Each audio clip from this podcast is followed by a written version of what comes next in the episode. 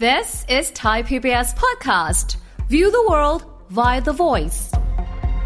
สวัสดีครับ ผมวีรพงศ์ทวีศักดิ์ ดิฉันสุทธิราพรปรีเปรม และนี่คือสัญญกรรมความสุข รายการที่ฟังแล้วทำให้คุณมีความสุขมากขึ้น มีความทุกข์น้อยลง พี่อ้อยครับ วันนี้ผมมีข่าวดีมาบอกฮะ โอ้ยอยากรู้เลย คือผมเห็นพี่อ้อยเดินทางไป ไปเจอผู้คนเยอะแยะไปทำงานหลากหลายเนี่ย ค่ะ ข่าวดีเนี่ย อันนี้เป็นทฤษฎีล่าสุดที่ผมไปเจอมา เหรอคะ เป็นทฤษฎีที่จะมีประโยชน์กับพี่อ้อยมาก โอ้ น่าสนใจมันคืออะไรคะ ทฤษฎีที่ว่านี้ก็คือ การทำเรื่องง่ายให้เป็นเรื่องยาก โอ้ ไม่เคย ได้ยินทฤษฎีนี้มาก่อนเคยได้ยินแต่ว่าทำเรื่องยากให้เป็นเรื่องง่าย ทฤษฎีพี่วีมันใช่เหรอคะ ก็คือเอาเข้าจริง ๆ นะพี่อ้อย ถ้าพูดถึงนะที่พี่อ้อยพูดเนี่ย ที่ผมพูดว่าพี่อ้อยไปเจอคนเยอะไปทำงานเยอะนู่นนี่นั่นน่ะ แล้วก็ทฤษฎีที่ว่านี้จะช่วยเนี่ย จริง ๆ มันต้องเป็นทฤษฎีที่ทำเรื่องยาก ให้เป็นเรื่องง่าย ใช่ปะ ใช่ค่ะ แต่ว่าทฤษฎีที่ผมว่าเนี่ย ค่ะ ทฤษฎีที่ว่าทำเรื่องง่าย ให้เป็นเรื่องยากเนี่ย อืม จะมีใครอยากทำไหมเนี่ย จริง ๆ ไม่น่าจะมีเลย ที่จะอยากทำเรื่องง่ายให้เป็นเรื่องยาก เอออ ม แต่พี่อ้อยรู้ไหมว่า ถ้าถามว่ามีใครอยากทำไหมเนี่ย ไม่น่าจะมีใช่ไหม ค่ะ แต่ที่น่าแปลกกว่านั้นก็คือ ทั้งทั้งที่ไม่ได้อยากทำนะ แต่คนทุกวันนี้อะกลับทำสิ่งนี้ ทำจังเลย เออ ประมาณนั้น นี่ไงทำเรื่องทำเรื่องง่าย ให้เป็นเรื่องยากเนี่ย ไม่อยากทำนะ อืม แต่ทำเยอะมาก ค่ะ ตัวอย่างก็คืออันที่หนึ่งนะในอันนี้เป็นในแง่ ซึ่งมันเป็นในแง่ดีด้วยนะ อ๋อ เออ เหรคะ ตัวอย่างผม โอ้ย ว่ามี มีแง่ดีด้วยเหรอ เออมีมีแง่ดีด้วย โอ้ มีไม่ใช่ว่ามีแง่ไม่ดีอย่างเดียวนะ ค่ะ ถ้าผมถามว่าพี่อ้อยเคย พี่อ้อยมีกบเหล่าดินสอไหม มีค่ะ เวลาที่ดินสอเราเขียนเขียนไปมันก็จะทู่ใช่ไหม ถู ครับ กค่ะ แล้วก็เหล่าดินสอ ค่ะ กบเหล่าดินสอเนี่ย จริง ๆ สมัยก่อนนี่ต้องซื้อสมัยนี้ไม่ต้องซื้อแล้ว เพราะว่าก็จะแถมมาบางทีแถมมากับดินสอด้วยซ้ำไป ใช่ใช่ คือไม่มีราคาเลยอะ ค่ะ การเหล่าดินสอนี่มันมันง่ายหรือยากครับพี่อ้อย ง่ายค่ะ ก็เอาดินสอไปเสียบหมุน เสียบ ๆ หมุนหมุนห เสร็จ มุน ละ ก็เสร็จแล้ว ค่ะ แต่พี่อ้อยรู้ไหมว่า เรื่องง่ายแค่นี้เนี่ย แต่ว่ามีคนทำให้มันยาก อืม เพราะอะไรรู้ไหมเมื่อผมเพิ่งเห็นคลิปคลิปหนึ่งอะครับ เป็นคลิปที่เขาทำให้เราเห็นถึงวิวัฒนาการของกบเหล่าดินสอ ค่ะ มีวิวัฒนาการมากว่าร้อยปีนะครับ อืมค่ะ ร้อยปีที่แล้วเนี่ย กบเหล่าดินสอมันไม่ได้เล็กเท่านิ้วโป้งเรานะเอาดินสอเสียบนะ ค่ะ มันใหญ่โตมโหฬารเป็นเครื่องแบบใหญ่มากเลยอะ อ๋อ แล้วมันเขาคิดกลไกในการที่ต้องหมุนวงล้อใหญ่ที่คล้ายๆเหมือนกับล้อจักรยานอย่างเงี้ยนะ ค่ะ หมุนแล้วก็มีคล้ายๆแฮนด์จักรยานใช่ไหม ค่ะ หมุนหมุนหมุนหมุนแล้ววงล้อจักรยานก็หมุนใช่ไหม อืม แล้วก็แต่ว่าที่ล้อจักรยานมันไม่ใช่ไม่มันไม่ได้เป็นซี่จักรยานนะ ค่ะ มันเป็นคล้าย ๆ เหมือนกับไอแผ่นกลมๆใหญ่ ๆ ที่เป็นคล้าย ๆ เหมือนกับเอ่อกระดาษทรายครับ อ๋อ แล้วก็มีตัวจับมีเครื่องมือในการจับดินส จับ อ ดินสอ แล้วก็ค่อยๆเลื่อนเข้าไป แล้วก็ ค่ะ หมุนวงล้อเป็นกระดาษทรายถู แล้วดินสอก็หมุนไปเรื่อยๆจนกระทั่งมันแหลมอะครับ คนก็ไม่ต้องจับด้วย เออไม่ต้องจับด้วย นี่เขาคิดแบบด้วยความตั้งใจมากเลยนะคะ เพราะว่า เพราะสมัยนี้เรายังต้องจับเลย ใช่ไหม ค่ะ แต่สมัยนู้นเนี่ยร้อยปีที่แล้วเราก็เราก็เห็นเรามองย้อนกลับไปเรานึกถึงใจว่า เฮ้ย ก็แค่เหล่าดินสอง่ายๆทำไมมันต้องทำให้ยากขนาดนั้นวะ อืม แต่ว่าที่เป็นอย่างนั้นไม่ใช่เพราะเขาโง่นะครับ อืม เพราะกว่าที่มันจะพัฒนามาจนง่ายเนี่ย มัน จนได้ ใช้เวลาพัฒนาเป็นร้อยปี อืม ค่อยๆค่อยๆค่อยๆจนกระทั่งมันพัฒนาขึ้นเรื่อยๆจนกลายเป็นง่ายลงเรื่อยๆ อืม แต่ว่าถ้าเรามองย้อนกลับไปพี่พลอยเราเหมือนกับ ค่ะ ว่า เฮ้ยทำไมต้องทำเรื่องง่ายเป็นเรื่องยาก เออแต่ตอนดะ ตอนนั้น อันนี้คิดว่าตอนนั้นน่ะ อ่า เขาก็คิดว่าเขาทำเรื่องยากให้เป็นเรื่องง่ายแหละ แล้ว แต่ว่าสิ่งที่เขาผลิตออกมานั่นน่ะ เออ ที่เขาคิดว่าเอ่อจากยากเป็นง่ายน่ะ เออ พอผ่านมาร้อยปีมันกลายเป็นยาก เออ อืม เห็นป่ะ ค่ะ แสดงว่าแบบโมเดลของการทำเรื่องง่ายให้เป็นเรื่องยากเนี่ยมันเกิดขึ้นจริงนะ ค่ะ แล้วก็มันเป็นข้อดีด้วยเพราะพอพอผมเห็นคลิปนั้นผมรู้สึกว่า เฮ้ย เราไปตำหนิว่า เฮ้ยทำไมคุณทำเรื่องง่ายเป็นเรื่องยากไม่ใช่ อืม ตอนนั้นเขาไม่รู้เมื่อร้อยปีที่แล้ว อืม แต่ข้อดีก็คือว่าเขากล้าคิดกล้าลงมือทำ อืม แล้วหลังจากนั้นก็มีคนตามมาสังเกตเรียนรู้ อืม แล้วก็ค่อยๆ เปลี่ยนแปลง อืม จนมันง่ายขึ้นเรื่อย อืม ๆ เรามาในยุคนี้เนี่ย ง่ายสุดละสำหรับเรื่องการเหล่าดินสอ ค่ะ แต่ประเด็น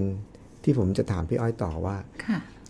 แต่ว่าคนในยุคนี้เนี่ยพี่อ้อย ค่ะ ทำเรื่องง่ายให้เป็นเรื่องยาก อื อะ ม แล้วมันเป็นเรื่องเกี่ยวกับวิถีชีวิตน่ะ ค่ะ พี่อ้อยนึกถึงอะไร เออ โอ้สารพัดเรื่องเยอะมาก อย่างเช่นอะไรครับ ที่ทำให้เราเดือดเนื้อร้อนใจด้วยใช่ไหม ก็คือเอ่อเรื่องเรื่องธรรมดาง่ายๆเนี่ยอย่างเช่น การขับรถ อืมอืม ก็มีอยู่บ้านหนึ่งอ่าภรรยาขับรถให้ อืม นะคะ เพราะว่าสามีป่วยขับไม่ได้ละ อ่า แต่ว่าครั้งไหนที่ไปด้วยกัน ปกติภรรยาไปคนเดียวก็ก็ชิวๆปกติ เพราะว่าก็ขับรถมาตั้งยี่สิบสามสิบปีเงี้ย อ๋อ แต่เมื่อไหร่ที่สามีไปด้วย เออ จะเครียดมาก อ่า ขับรถมันเป็นเรื่องธรรมดาของภรรยา เออ แต่เมื่อสามีไประวัง เออ เอ้ยเอ้ยแบบขวาหน่อยทำไมอยู่เลนนี้ล่ะ อืม เออ มองหลังหรือเปล่า หรืออะไรอย่างเงี้ย จะมีอะไรที่ตลอดเวลาที่ทำให้ภรรยา โอ้ยฉันเครียด เออเออ เออ อย่างเงี้ยค่ะ เพราะเรื่องง่ายมันก็เลยกลายเป็นเรื่องยาก แล้วก็มีเรื่องจิปาถะของการใช้ชีวิตของคนเนี่ย อืมอืม เยอะไปหมดเลย แล้วก็ที่เห็นบ่อยที่สุดเนี่ย อ่าเออ ในโซเชียล อ่า อีกแล้ว เออเออเออ social ก็คือเรื่องชาวบ้าน เออ ข่าวดารา เออ เออเขาโอ้คนนี้เลิกกันคนนั้นอย่างนี้อย่าง เอ นั้น อเออเออ ไปคอมเมนต์ไปด่า อืม เสียเสียหายหาย อืม อ้าว สุดท้ายเขามาฟ้อง อืม ตัวเรา เอ๊ะ เราเกี่ยวอะไรนะพี่อ้อยอ่านข่าวแล้วพี่อ้อยยังสงสัยเลยว่า เฮ้ยมันเรื่องของเขาไม่ใช่เรื่องของเราอะ อืม แล้วเอามาเป็นเรื่องของเราทำไม เรื่องง่าย ๆ ก็คือไม่เกี่ยวกับเราเลย อืม แค่อ่าน อืม และรู้ อืม ปรากฏว่าเป็นเรื่องของเราซะนี่ อืม เอาความยากมาใส่ตัว อืม อย่างนี้เป็นต้นค่ะพี่วิ โอ้โห พอพี่อ้อยยกเคสนี้มานี่ผมมีความรู้สึกว่า โอ้โห นี่มันชีวิตของคนยุคนี้เลยนี่ ใช่ ทำในสิ่งที่ไม่ได้อยากทำนะ อืม ก็คือทำเรื่องง่าย ๆ เนี่ย ค่ะ ก็คือว่าเวลาที่เราอ่านข่าว อืม โดยเฉพาะในโซเชียลมีเดียเนี่ยนะ ค่ะ แล้วเราก็เห็นข่าวปุ๊บ ค่ะ เราจะชอบหรือไม่ชอบ อันนี้ก็เรื่องของเรา ใช่ เราจะเห็นด้วยหรือไม่เห็นด้วย ก็เรื่องของเรา ใช่ ส่วนเขาจะทำอะไรหรือไม่ทำอะไร ก็เรื่องของเขา ก็เรื่องของเขา ใช่ ก็ถ้ารู้อย่างนี้ก็ง่าย ๆ ก็คือเออก็ผ่านไป ก็ผ่านไป ผ่านไป ถูก แต่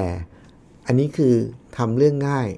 ให้เป็นเรื่องง่าย ค่ะ แต่คนยุคนี้ทำเรื่องง่ายเป็นเรื่องยากก็คือ ามา เรื่อง ป็นข ง่าย เร ๆมันเรื่องของเขา แต่ว่าทำให้ยากก็คือ กระโดดเข้าไปอยู่กับเขาด้วย าใช่ค่ะ เข้าไปแสดงความเห็น อืม กับสิ่งที่เขาทำ อืม ว่าเอ่อจริงๆเข้าไปแสดงความเห็นว่าเห็นด้วยไม่เห็นด้วยนี่ก็เรื่องนะ ค่ะ แต่วิธีในการแสดงความเห็น อืม ไปด่าเขา ใช่ ไปใช้คำแรง ค่ะ ๆ ไปด้อยค่าเขา ค่ะ ไปดูถูกเหยียดหยามเขา ค่ะ หรือไปอาฆาตมาดร้ายเขา อืม หรือ โอ้จากเรื่องที่ง่ายกลายเป็นเรื่องยากเลยหลังจากนั้นนี่เขาฟ้องเลยนะ ใช่ แล้วก็เกิดเหตุการณ์อย่างนี้ เยอะแยะมาก เยอะ มาม าย กค่ะ คือ มันทำให้เกิดคำถามว่า มันเกิดขึ้นได้ยังไงครับพี่อ้อย เออ มันเกิดในเอ่ออันนี้อันนี้พี่อ้อยเดานะคะ ไม่รู้ เออ ถูก เออ หรือเปล่า เออ นะคะ ก็คือมีความรู้สึกว่าเราอะลืมนึกไปว่าเอ่ออาจจะไม่ได้ตั้งสติ อืม แล้วก็เลยลืมนึกไปว่า เออ จริง ๆ แล้วมันก็เป็นเรื่องของของเขา อืม นะคะ เพราะฉะนั้นตรงเนี้ยเราอะเป็นคนนอกเราไม่ได้เกี่ยวอะไร อืม เพราะฉะนั้นเราจะไปความรู้สึกของเราอะจะเกิดยังไงอะก็ก็ช่างเถอะ อืม แต่เมื่อเราเอาตัวเข้าไป อืม เกี่ยวข้อง โดยการไปวิจารณ์ด่า อืม ตำหนิด้อยค่าอะไรก็ตามเนี่ย มันไปถึงตัวเขาด้วยการที่เราพิมพ์ลงไปในในโซเชียลเนี่ย อ่า มันก็คือถึงตัว อ่า เพราะฉะนั้นเนี่ย ถ้าเรารู้ตัวเรามีสติ เรายั้งตัวเองว่า เฮ้ย ไม่เกี่ยวกับเรานะ อืม เราก็รู้ไว้แล้วเราก็จบไป ตรงเนี้ยมันก็จะไม่มาผูกพันกับตัวเราเลย อืม ค่ะ อันนั้นคืออันที่หนึ่งนะพี่อ้อย ค่ะ แล้วมันเกิดเหตุการณ์อย่างนี้ คือเราแค่ลืมไปอย่างหนึ่งอีกอย่างหนึ่งว่าอะไรรู้ไหมครับว่า ลืมอะไรคะ สิ่งที่เราเห็นในโซเชียลมีเดียเนี่ยเราเห็นแค่มุมเดียวเลย อ๋อ ใช่ เราเห็นแค่มุมเดียว ค่ะ มันมีภาพอยู่ภาพหนึ่งเนี่ยทายผมนึกถึงภาพอยู่ภาพหนึ่งในในโซเชียลมีเดีย ค่ะ เป็นคนที่เอ่อมีชื่อเสียงในโลกใบนี้เลยพี่อ้อย อ๋อ แล้วเขาก็ยกมือขวาขึ้นข้างหนึ่งแบบนี้ฮะ อ๋อ แล้วก็ น่าจะเป็นภาพที่ป้อยก็เห็น เนี่ย ที่ลงจากรถ ใช่ โอเค ลงจากรถแล้วเขาก็ยกมือขวาขึ้นข้างหนึ่ง ใช่ค่ะ แต่ว่ามันมีนักข่าวถ่ายภาพเขาจากสองมุม ใช่ใช่ จากมุมหนึ่งก็เห็นเขายกมือทักทาย ใช่ แต่อีกมุมหนึ่งกลายเป็นว่า ให้ เห็น นิ้ว เขา กลาง ให้นิ้วกลาง ค่ะ ซึ่งโอ้โห พอเห็นภาพนี้ปุ๊บคนที่เห็นภาพนี้เป็นภาพแรกเนี่ยพี่อ้อย โอ้โห คอมเมนต์กัน อ่า เละเลยนะ ใช่ แต่พอภาพอีกมุมออกมาอ้าวจ่อยสิครับทีนี้ อืม ก็คือว่าเราลืมไปว่าสิ่งที่เราเห็นในโซเชียลมีเดียนั้น แค่มุมเดียว มันแค่มุมเดียว อืมค่ะ นะอันนี้อันที่หนึ่ง เพราะฉะนั้นเราต้องเตือนตัวเองเลยครับว่า สมัยนี้เนี่ย เราอยู่ในโลกยุคนี้เนี่ย ต้องต้องมีสติให้มากเลย อืม แล้วอย่าไปทำใจนิ่ง ๆ ไว้ก่อน อย่าเร็ว อย่าไปโกรธ อย่าไปเกลียด อย่าไปขุ่นมัว อย่าไป อืม แม้กระทั่งชื่นชมด้วยนะ ใช่ใช่ คิดเหมือนกันค่ะ ทั้งสองด้านเลย ค่ะ คือนิ่ง ๆ ไว้ก่อนเลย เพราะเราไม่รู้เลยสิ่งที่เราเห็นเนี่ยเราเห็นแค่มุมเดียว มุมเดียว ค่ะ มันยังมีมุมอีกสามร้อยหกสิบอ่ ะ เราเห็นเราเห็นแค่หนึ่ง 5% องศา ได้หนึ่งองศา อีกสามร้อยห้าสิบเก้าองศาเราไม่เห็น ใช่ เพราะฉะนั้นนิ่ง ๆ ไว้ก่อนเลย ค่ะ กับอีกอันหนึ่งที่เวลาที่ผมไปบรรยายเรื่องสื่อนะครับพี่อ้อยให้กับเด็ก ๆ นะ ค่ะ ผมจะสอนเขาคำคำหนึ่ง เป็นคำที่จะทำให้เขาต้องระมัดระวังมากในยุคโซเชียลมีเดียนะ ค่ะ คือคำว่าดิจิ t a ลฟูดปรินต์เนี่ย อ๋อ คืออะไรคะพี่วี ดิจิ t a ลฟูดปรินต์ก็คือ ทุกสิ่งที่เราพูด ทุกสิ่งที่เราทำมันถูกบันทึกไว้ในดิจิตอลเสมอไม่หายไปไหน อ๋อ โอเค แม้กระทั่งเราคอมเมนต์ ค่ะ แม้กระทั่งเราโพสต์อะไรก็ตาม ค่ะ แม้กระทั่งเราจะไปด่าใครก็ตาม ค่ะ และแม้กระทั่งเราใช้ Account ปลอม ที่ไม่ใช่ชื่อเรา ที่หน้าก็ไม่ใช่หน้าเรา แต่ดิจิตอลฟ o ู t พิ i น t มันจะสามารถตามมาได้เลยว่า อันนี้มาจากเครื่องไหน อืม ไม่มีรอดเลยครับ อืม แล้วก็ในในต่างประเทศเนี่ยพี่อ้อยเขามีเขามีเคสนี้แล้วนะครับว่ามีวัยรุ่นคนหนึ่งเรียนจบระดับมัธยมแล้วก็สอบเข้าได้มหาวิทยาลัยที่มีชื่อเสียงของโลกนะฮะแล้วก็ไปสอบสัมภาษณ์แล้วตก อือฮึ ตกสัมภาษณ์เพราะเขาตามดูประวัติในดิจิทัลฟูดปรินเนี่ย ใช่ค่ะ ก็ไปเจอว่าคนคนนี้มีทัศนคติ เกี่ยวกับเรื่องการเหยียดผิว อ๋อ ก็ไม่ผ่านการสัมภาษณ์เฉยเลย เพราะฉะนั้น เมืองเมืองไทยก็ก็ทำนะคะใน อ่า องค์กรเนี่ย ฮะ พวก HR ที่รีคูดคนน่ะ ก็ตาม เขาก็เข้าไปดูนะคะ ตอนนี้กลายเป็นลักษณะปฏิบัติแบบนี้ละนอมที่ใช้อะ อ่าใช่ไห แล้ ม วก็ถ้าเอ่อใครที่แบบมีพฤติกรรมแบบแสดงออกในมุมของทัศนคติลบ อืม เออชอบบางทีแบบไปโพสต์ว่า โอ้ยกุ้มจังวะนู่นนี่อะไรประมาณอย่าง เอ เงี้ อย เออเออ เขาก็ไม่เอาละ ก็ไม่เอาแล้ว ค่ะเขาก็ตามไปดู แล้วมันกี่ปีกี่ปีอ่ะคุณ เออ ไประบายไว้อะ ใช่ไหมฮะ เขาดูได้หมด อันเนี้ยอันเนี้ยก็คือใช้ชีวิตเรื่องง่ายๆเนี่ยทำให้เป็นเรื่องยาก ใช่ เพราะเราไม่มีเราไม่เราไม่มีสตินะ แล้วเราก็ไม่มีความรู้ อันนี้สองอย่างเลยนะฮะ อืมค่ะ ไม่มีความรู้ด้วยแล้วก็จริง ๆ แล้วถ้าเราถ้าเราเข้าใจว่าชีวิตในยุคนี้เนี่ย ค่ะ ที่มันจะมีผลกับคนมากเลยก็คือ บางทีเนี่ย เราเห็นข่าวข่าวหนึ่งของคนคนหนึ่งทำอะไรบางอย่าง อืม เราไม่เราไม่เห็นด้วยเราไม่ชอบอันนี้เป็นเรื่องปกตินะ ใช่ เออ ทุกคนก็มีสิทธิ์เห็นด้วยไม่เห็นด้วย ปกติมากเลย ใช่ค่ะ เรามีสิทธิ์ที่จะไม่เห็นด้วยกับเขาเป็นเรื่อง ค่ะ ปกติ แต่ว่าการที่เราจะแสดงความเห็นของเราต่อเขา อืม เราก็ต้องเข้าใจแล้วก็ต้องไม่ลืมว่า เราเห็นแค่มุมเดียว มุมเดียวเอออันนี้สำคัญ เพื่ออะไรเพื่อชีวิตเราจะได้ไม่ยุ่งยากในภายหลังอะ ค่ะ การใช้ชีวิตให้มันง่าย ๆ เนี่ยก็คือเข้าใจในธรรมชาติว่า ความเห็นต่างเป็นเรื่องปกติ เขาทำสิ่งที่เราชอบ ก็เป็นเรื่องปกติ เขาทำสิ่งที่เราไม่ชอบ ก็เป็นเรื่องปกติเป็นสิทธิ์ของเขา ค่ะ แล้วก็แต่ว่าการที่เราจะคอมเมนต์อันนี้แหละ จะทำให้ชีวิตเราในอนาคตจะยากหรือง่ายอยู่ตรงนี้แหละ ใช่ ใช่ไหมฮะ ใช่ค่ะ ฉะนั้นก็โอ้โห จริง ๆ แล้วมันยังมีอีกหลายเรื่องหลายมุม หลายเรื่อง มากนะพี่อ้อย มันพี่อ้อยมองว่าอย่างนี้ค่ะพี่วีก็คือว่า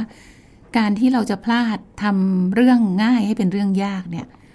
มันน่าจะมาจาก อืม หนึ่งก็คืออารมณ์ของเรา อ่า ที่แบบอารมณ์ความรู้สึกที่แบบ เฮ้ย อันนี้ไม่ถูกอะไรอย่างเงี้ยแล้วเราก็ไม่ได้คิดเอะใจอย่างที่พี่วีพูดว่า เอ้ยมันมุมเดียวนะนะคะ หรือว่าบางทีเป็นคนที่ตึงเกินไป อืม ตัวเองตึงเกินไป แล้วพอเห็นอะไรแบบผิดพลาดนิดหน่อย หรือว่าไม่ไม่ไม่ใช่สักเล็กน้อยอ่ะแล้วก็ไม่ไม่มาเอะใจว่า เออ มันมุมเดียวนะ อืม ก็กลายเป็นได้คอมเมนต์หรือว่าให้ความเห็นอะไรไปตำหนิไปด่าไปอืมไปแล้วอะ่ะ อืม อืม ยากทันทีเลยข้อนี้ นี่ไงทำให้ชีวิตยากเลยนะ อ่ะ แล้ กัวบอีกอันหนึ่งเรื่องอยากพี่วิ โอ้ ความอยาก เออเออ อยากหรือไม่อยากหรืออะไรอย่างเงี้ยค่ะ เออพอเห็น พอเห็นแล้วความรู้สึกอยากไม่อยากเนี่ยมันมันมันมันมันเข้ามา เออ พอเข้ามาเสร็จแล้วก็คอมเมนต์อีก เออเออเออ แล้วมันก็กลายเป็นสิ่งที่พันตัวเองนี่แหละ เออ ค่ะ ทำทำให้ชีวิตเรายากทันที ยากทันทีเลย แต่มันมีมันมีอีกมุมหนึ่งที่ตลกตลกนะพี่ย้อย ค่ะ มีคนคนหนึ่งนะ ผมเขาเป็นชาวจริง ๆ เขาไม่ใช่ชาวอิตาเลียน แต่เขาอยู่ในประเทศอิตาเลียน อืม แล้ว ค่ะ ผมจำชื่อไม่ได้ต้องขออภัยนะ ค่ะ เออเพราะว่าเพิ่งนึกถึงเดี๋ยวนี้เลย แต่ว่าเขาเป็นชาวแอฟริกาครับ อ๋อ ที่ประเป็นชาวประเทศประเทศหนึ่งในแอฟริกา แต่ว่าอพยพมาอยู่ในอิตาเลียนนะฮะแล้วก็มาหางานทำแล้วในช่วงที่ที่โควิดเนี่ยเขาตกงานนะ อืม เขาตกงานเขาทำงานเป็นแบบพนักงานล้างล้างแก้วอะในในในพัตตาคารนะครับพอตกงานปุ๊บทีนี้ก็ชีวิตก็ลำบากแล้ว อืม เขาก็มีโทรศัพท์มือถืออยู่เครื่องเดียวพี่อ้อย ค่ะ และเขาก็ทำคลิปโพสต์ในโซเชียลมีเดีย อ๋อค่ะ คนเนี้ยทุกวันเนี้ยเขากลายเป็นอินฟลูเอนเซอร์นะครับ อ๋อ ที่มีผู้ติดตามในโลกโซเชียลมีเดียประมาณ 80 กว่าล้านเนี่ยดังเลยอะ่ะ อืม เพราะอะไรรู้ไหมครับ เพราะอะไรคะ มุมเดียวเลยครับ เขาเห็นคนในสังคมปัจจุบันเนี่ยทำเรื่องง่าย ให้เป็นเรื่องยาก คืออะไรคะพี่วี ก็ยกตัวอย่างเช่น เขาเห็นคนน่ะทำในคลิปนะว่า วิธีในการที่จะล้างจาน ให้น้ำไม่กระเด็นใส่ตัวเนี่ย ก็มีคนโพสต์วิธีทำกล่องขึ้นมาครอบนะครับ แล้วก็ล้างจานแล้วก็เอามือสอดเข้าไปในรูที่เขาเจาะขึ้นมา แล้วก็ล้างปุ๊บน้ำก็ไม่กระเด็นอย่างเงี้ย อันนี้มัมัน น ไม่ถนัดหรอก นี่ไง อืม พอเขาเห็นคลิปอย่างนี้เขาก็เลยมาแก้ด้วยการบอก เฮ้ยทำไมต้องทำไมต้องยากขนาดนั้นน่ะก็ง่ายๆ แล้วเขาก็สาธิตวิธีการล้างจานไม่ให้ตัวเองเปื้อนน้ำแบบง่าย ๆ แบบเขาก็แค่ เอาไอ้ที่อะไรนะผ้ากันเปื้อนน่ะ ผ้ากันเปื้อน มาครอบตัวแล้วก็ล้างจาน อืมจบ จบ ผ้ากันเปื้อนเดี๋ยวนี้ยี่สิบาทก็ เอ ซื้อ อ ได้ เออแล้วคลิปเขาทุกคลิปเขาจะไม่พูด ค่ะ เขาจะไม่พูด อ๋อ เพราะว่าแล้วเขาก็จะทำให้ ทำให้ ดู ดู ทำให้ดูว่าเขาให้ดูคลิปนั้นก่อน ค่ะ ว่าคนน่ะทำอะไรยากๆเนี่ยแล้วเขาก็สาธิตวิธีทำอย่างง่าย ค่ะ ๆนะแล้วพอจบสาธิตปุ๊บ คลิปเขานี่จบภายในไม่กี่วินาทีนะ อืม แล้วเขาจะจบคลิป คนยุค ด้วยการ ใหม่ช ทำ อบ มืออย่างนี้ฮะด้วยการทำมือแค่เนี้ย อ๋อ ใบมือสองข้างออกนะครับคุณผู้ฟัง ได้เอฟซีแปดสิบ เออ ล้านเลย แค่เนี้ย ค่ะ แล้วเขาก็ยิ้มแค่นั้นอะ อ่าก ลายเป็นว่าคนน่ะติดตามคลิปเขา อ่า แล้วแล้วคอนเซปต์ของรายการของคลิปเขาก็คือ ค่ะ ทำเรื่องง่าย ให้เป็น อย่าง ทำ ง่ายๆ แต่อย่าทำเรื่องง่าย ให้เป็นเรื่องยาก อ่า แค่นี้เลย ค่ะ แล้วอีกนิดหนึงเลยครับพี่อ้อย ค่ะ ตอนนี้เนี่ยจริงๆ ผมมีเรื่องสุดท้ายที่อยากจะพูดเรื่องนี้นะ ก็คือว่า แต่มนุษย์ทุกวันเนี่ย ชีวิตเราอะที่มีความทุกข์มากเนี่ยเพราะอะไรรู้ไหมหลายครั้ง เพราะว่าเราทำเรื่องยากให้เป็นเรื่องง่าย คือเรื่องบางเรื่องที่มันยากๆอะ ใช่ เราไม่ชอบไง ค่ะ เราก็เลยทำมันอย่างง่า ใช่ ย ใช่ทำให้อ๋อ ๆ แล้วอันนั้นเป็นเหตุอีกเหตุหนึ่ง ซึ่งตรงกันข้ามนะ อืมอืม เป็นอีกเหตุหนึ่งที่ทำให้ชีวิตเราทุกข์ อืม ยกตัวอย่างอะไรรู้ไหมครับ ทำง่ายเกินไปอืม มันทำให้เราอะประสบกับเคราะห์กรรมแล้วก็ความทุกข์ความไม่เจริญนะ ค่ะ ยกตัวอย่างอะไรครับ พี่เขาจำได้ไหมสมัยก่อนเวลาที่เราเรียนคณิตศาสตร์อะ อืม ครูให้กันบ้านมา 20 ข้อ ค่ะ แล้วมันมันเป็นเรื่องที่เราไม่เข้าใจอะ ค่ะ มันยากไหมพี่อ้อย มันยากค่ะ ยากใช่ไหม ค่ะ ก็มีคนบางคนเนี่ยทำเรื่องยากให้เป็นเรื่องง่าย ด้วยการทำยังไงรู้ไหมครับ ทำไงคะ ไปลอกเฉลย แล้วชีวิตตอนท้ายเป็นยังไงตอนสอบ สอบตก สอบตก อืมอืม พี่อ้อยเห็นไหมว่าจริง ๆ ในชีวิตเรามันมีทั้งสองมุมเลย อืม แต่ ใช่ แต่ที่สำคัญที่สุดก็คือเราจะต้องเผชิญหน้ากับเรื่องยากๆ ด้วยความมุ่งมั่นแล้วอดทน มันมันน่าจะเป็นว่า เรื่องยากที่ควรทำ จะ หรือจำเป็นต้องทำคุณก็ต้องทำมัน อ่าใช่ แต่ถ้าสมมติว่าเรื่องง่ายที่ธรรมดา คุณก็อย่าไปทำให้มันเป็นเรื่องยาก ซับซ้อนวุ่นวาย ใช่ สั ซั บบ ส ซ้อน น ใช่ ชีวิตก็จะวุ่นวายสับสน ใช่ ใช่ไหมฮะ ใช่ แต่เรื่องยากถ้าเราทำมันแบบลวกๆง่าย ๆ นะผ่านๆไปนะ ค่ะ มึกยังมีอีกวิธีเนี้ยทำกันบ้านเลขไม่ได้เนี่ยนอกจากนั้นน่ะไปลอกเพื่อน อืม ก็ง่ายไหมง่าย ค่ะ มีส่งไหมมี ค่ะ แต่ชีวิตเราในตอนท้ายก็จะพังอยู่ดี อืม ใช่ เพราะฉะนั้นจริงๆครับคุณผู้ฟังตอนเนี้ยถึงแม้ว่าเป็นตอนที่ชื่อว่าการทำเรื่องง่ายให้เป็นเรื่องยากเนี่ย ค่ะ เราก็เห็นแล้วมีตัวอย่างที่เราพูดไปแล้วเยอะแยะนะ ค่ะ แต่สุดท้ายก่อนจบเนี่ยก็จะฝากไว้อีกนิดนึงก็คือ แต่ว่าอย่ารังเกียจเรื่องยาก อืม และทำมันอย่างง่าย ค่ะ ๆ เพราะทั้งสองอย่างนะครับ จะดีมากเลยถ้าเราทำเรื่องง่ายให้มันง่าย ๆ อืม แล้วก็ทำเรื่องยาก ด้วยความมุ่งมั่นและอดทนน่ะ อืม ถ้ามันเป็นเรื่องยากก็ต้องใช้ความมุ่งมั่นอดทนความพยายาม ชีวิตเราก็จะได้ไม่ ไม่ทุกข์มากนะ แล้วก็ไม่วุ่นวายสับสนเกินความเป็นจริง เพราะเราก็ต้องรับผลจากการที่เราทำนั่นแหละ อ่านั่นแหละ ค่ะ ผลยังกลายเป็นทั้งสองทั้งสองแง่เลยนะพี่อ้อย ค่ะ เออ ไม่ว่าจะเป็นเรื่องง่ายเรื่องยากเนี่ย แต่ว่าตัวอย่างที่ผมเล่าให้ฟังเมื่อตะกี้เนี่ย แต่ละเรื่องเนี่ยต้องไปหาดูในโซเชียลมีเดียแปลกมากว่าคนน่ะ บางทีมันมีอีกตัวอย่างหนึ่งครับพี่อ้อยก่อนที่เวลาจะหมดลงนะ ค่ะ มีคนบางคนเนี่ย ชีวิตดีขึ้น เพราะพยายามหาวิธีที่จะเอาชนะ เรื่องง่ายยาก ใช่ ๆอย่างง่าย ๆ ใช่ค่ะ มันมีร้านขออนุญาตไม่เอ่ยชื่อร้านนะครับเป็นร้านขายของญี่ปุ่นที่มีอยู่ตามห้างทั่วไปเนี่ย อืม เราเข้าไปดูเราจะเห็นเลยว่าเขาขายของบางอย่าง เพื่อแก้ปัญหาของคน คนญี่ปุ่นเนี่ยช่างคิดแบบเนี้ย ใช่ มากเลย ใช่ไหม ค่ะ คนญี่ มี ปุ่น จิปาถะ เขาคิดอะไรบางอย่างเพื่อที่จะแก้ปัญหาอะไรบางอย่าง ใช่ อย่างง่าย ค่ะ ๆ แล้วทำให้ผมนึกถึงอีกอันหนึ่งพี่อ้อยตอนสมัยที่ผมเป็นลูกเสือครับ ลูกเสือก็จะมีหลักสูตรหลักสูตรหนึ่งการปีนต้นไม้โดยใช้เชือก อืม เขาจะเอาเชือกไปผูก แล้วเวลาที่เราจะปีนต้นไม้เนี่ย เชือกเนี่ยเขาจะต้องผูกเป็นปม อืม เป็นปมเป็นระยะห่างประมาณ มีปมทุกทุกหนึ่งฟุต ให้เราจับ เราจะได้จับ อืม แล้วก็เอาเอาเท้าเนี่ยไปไปเกาะที่ปม ค่ะอ๋อ มันจะมันจะขึ้นได้เร็วขึ้น ค่ะอ๋อ แล้วผมจำไม่ลืมเลยครับพี่อ้อย อันเนี้ยเป็นการถ้าเราค้นหาวิธีที่ทำเรื่องยากให้ง่ายได้นะ มีประโยชน์มากเหมือนกันในบางเรื่อง ค่ะ พอครู เอ้าทุกคนมาฝึก แล้วก็โยนเชือกให้เราหนึ่งเส้น อืม ผูกปมห่างกันหนึ่งฟุต ค่ะ พี่อ้อยคิดว่าการผูกปมห่างกันหนึ่งฟุต กับเชือกที่ความยาวประมาณสักสามเมตรเนี่ยใช้เวลาไหม โอ้ยใช้เวลาเลย ใช่ไหม ค่ะ พอเราปล่อยผูกเสร็จปุ๊บนี่นะ ครูก็บอกว่า ครูมีเคล็ดลับในการผูกปม เชือกสามเมตร ให้มีปมเนี่ย ยาวห่างกันหนึ่งฟุต เนี่ย โอ้ ภายในเวลาแป๊บเดียวเลย ค่ะ แล้วครูก็สาธิตให้ดูครับ อ๋อค่ะ เขาเอาเชือกมาพี่อ้อยแล้วเขาก็ม้วนเชือกกลมๆนะ แต่เขามีวิธีในการม้วนเดี๋ยวผมจะพยายามอธิบายผ่านเสียงนะ คือ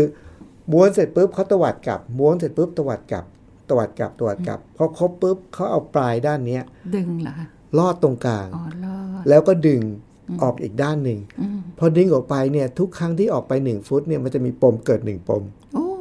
ปุ๊บปุ๊บปุ๊บปุ๊บปุ๊บปุ๊บปุ๊บปุ๊บเกิดปมอัตโนมัติ อืม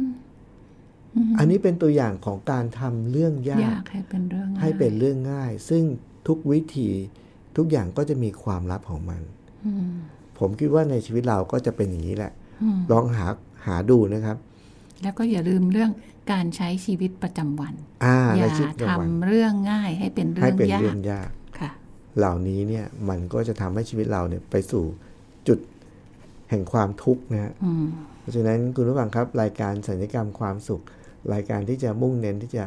แบ่งปันแง่คิด มุมมองที่ทำให้ชีวิตเรามีความสุขมากขึ้น แล้วก็มีความทุกข์น้อยลงนะครับ ตอนนี้ก็หมดเวลาลงแล้วนะครับ ผมวิรพงศ์ทวีศักดิ์และพี่อ้อยนะครับสุทธิราพรปรีเปรมครับ ต้องลาไปก่อนครับ สวัสดีครับ สวัสดีค่ะ ติดตามรายการทางเว็บไซต์และแอปพลิเคชันของไทย PBS Podcast Spotify SoundCloud Google Podcast Apple Podcast และ YouTube Channel ไทย PBS Podcast Thai PBS Podcast. View the world via the voice.